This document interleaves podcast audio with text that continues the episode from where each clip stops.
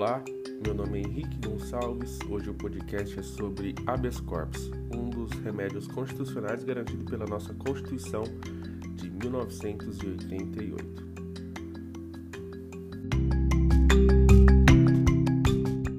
Um dos remédios constitucionais fundamentais, conhecido como habeas corpus, surgiu no direito pátrio a partir do Código de Processo Criminal é, de 1832, consagrados no inciso 66 e 78 do artigo 5 da Constituição Brasileira de 1988.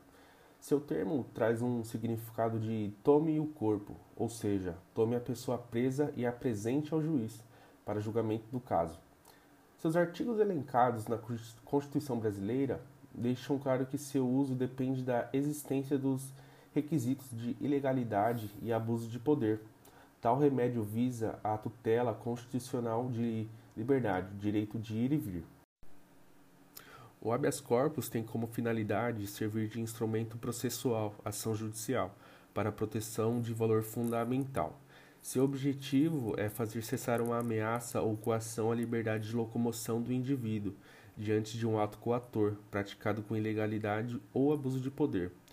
O STF entende que, havendo convicção sobre a existência de um ato ilegal, ainda que não mencionado pelo autor é, da ação, o Poder Judiciário poderá conceder a soltura.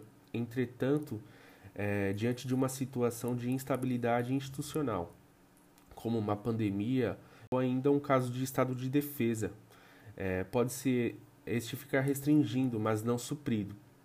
Sua legitimidade ativa configura-se sobre aquele que quer entrar com a ação, podendo este ser qualquer pessoa física ou jurídica, seja nacional ou estrangeira, menor ou incapaz. Atendendo ao princípio da universalidade do artigo 654 do Código de Processo Penal, pode impetrar, pode impetrar o pedido de, de habeas corpus, o habeas corpus prescinde é, de outorga de mandado judicial ou que autorize o impetrante de agir em, em favor daquele que sofreu constrangimento ilegal. Sendo assim, não há necessidade de procuração ou de, é, de autorização para o ingresso da ação judicial, e tampouco de um, de um advogado. Já aquele que cometeu é, a ilegalidade é, configura o sujeito passivo, ou seja, é a autoridade coautora, aquele que determinou a prisão, é, que está ameaçando ou restringindo a liberdade daquele indivíduo, seja ele de caráter público ou particular.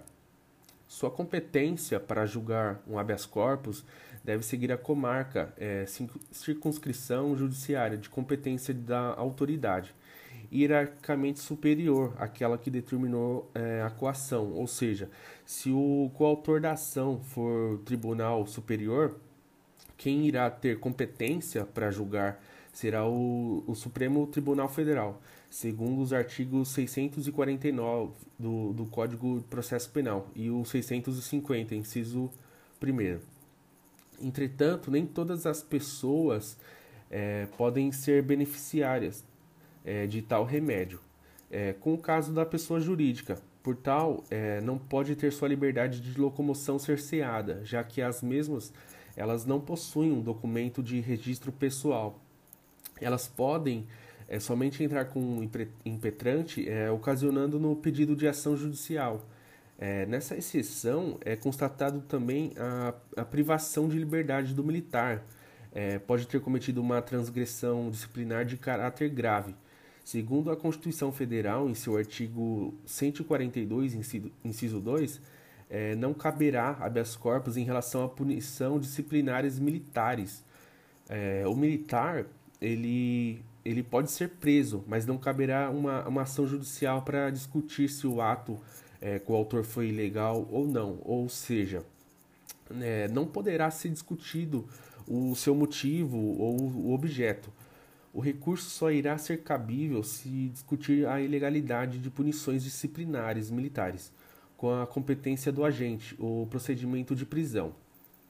Tal remédio é, de constituição abrange duas modalidades distintas: o habeas corpus preventivo ou suspensivo, o qual existe apenas uma situação de iminência de sofrer uma, uma violência ou coação na, na sua liberdade ou ilegalidade ou abuso de poder, visando proteger o indivíduo contra temor ou possibilidade de encarceramento.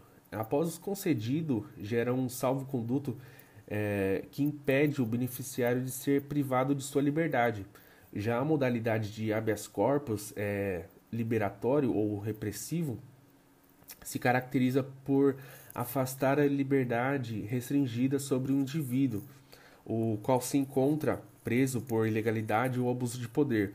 Após concedido, é, obtém-se um alvará de soltura e o preso é posto em liberdade. Diante dos expostos é, que eu constatei acima, constatei nesse, nesse áudio, é, trago um, um, um exemplo de caso concreto pelo Superior Tribunal de Justiça da Segunda Instância. O paciente é, Igor Nunes de Souza, preso em flagrante na, na razão de suposta prática de crime de tráfico, é, previsto no artigo, 130, é, no artigo 33, o caput do, da lei. O acusado Igor Nunes de Souza foi preso em flagrante em razão da suposta prática de crime é, de tráfico ilícito de drogas, previsto no artigo 33 da Lei 11.343 de 2016. Foi condenado à prisão preventiva promovida pela Corte Estadual, a pedido do Ministério Público, que interpôs a, a contradecisão e concedeu a liberdade provisória em audiência de custódia para o réu.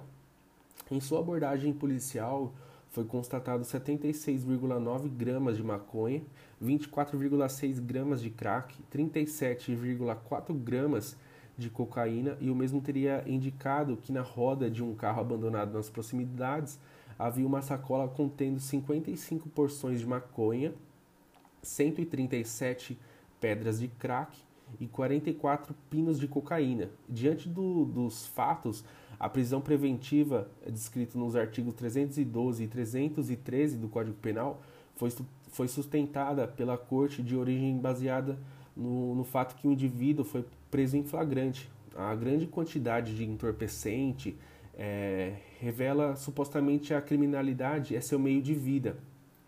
Há indícios suficientes é, de autoria do tráfico de drogas e a soltura do réu faria ele cometer é, crimes novamente e sua prisão preventiva iria garantir a, a ordem pública. Em contrapartida, o impetrante solicitou a revogação da prisão preventiva e um pedido de habeas corpus alegando que não há cogitação de violência ou grave ameaça. As drogas encontradas no pneu do carro é, não pertencem ao acusado e lançar um jovem é, primário no sistema prisional seria uma medida desproporcional, devendo a prisão preventiva ser usada em último caso apenas. É, antes posto, foi concedido o habeas corpus pela Corte em decisão unânime nos, dos ministros, é, analisando que, embora o decreto prisional indique fundamento concreto, os riscos apontados não exigem tão gravosa cautelar como a prisão, pois o acusado é primário e a quantidade de drogas não se revela expressiva, sendo assim suficiente medidas cautelares menos gravosas e a sua relatora foi Laurita Vaz em 18 de setembro de 2018. É, então é esse o podcast de habeas corpus e nós vemos no próximo episódio. Até mais.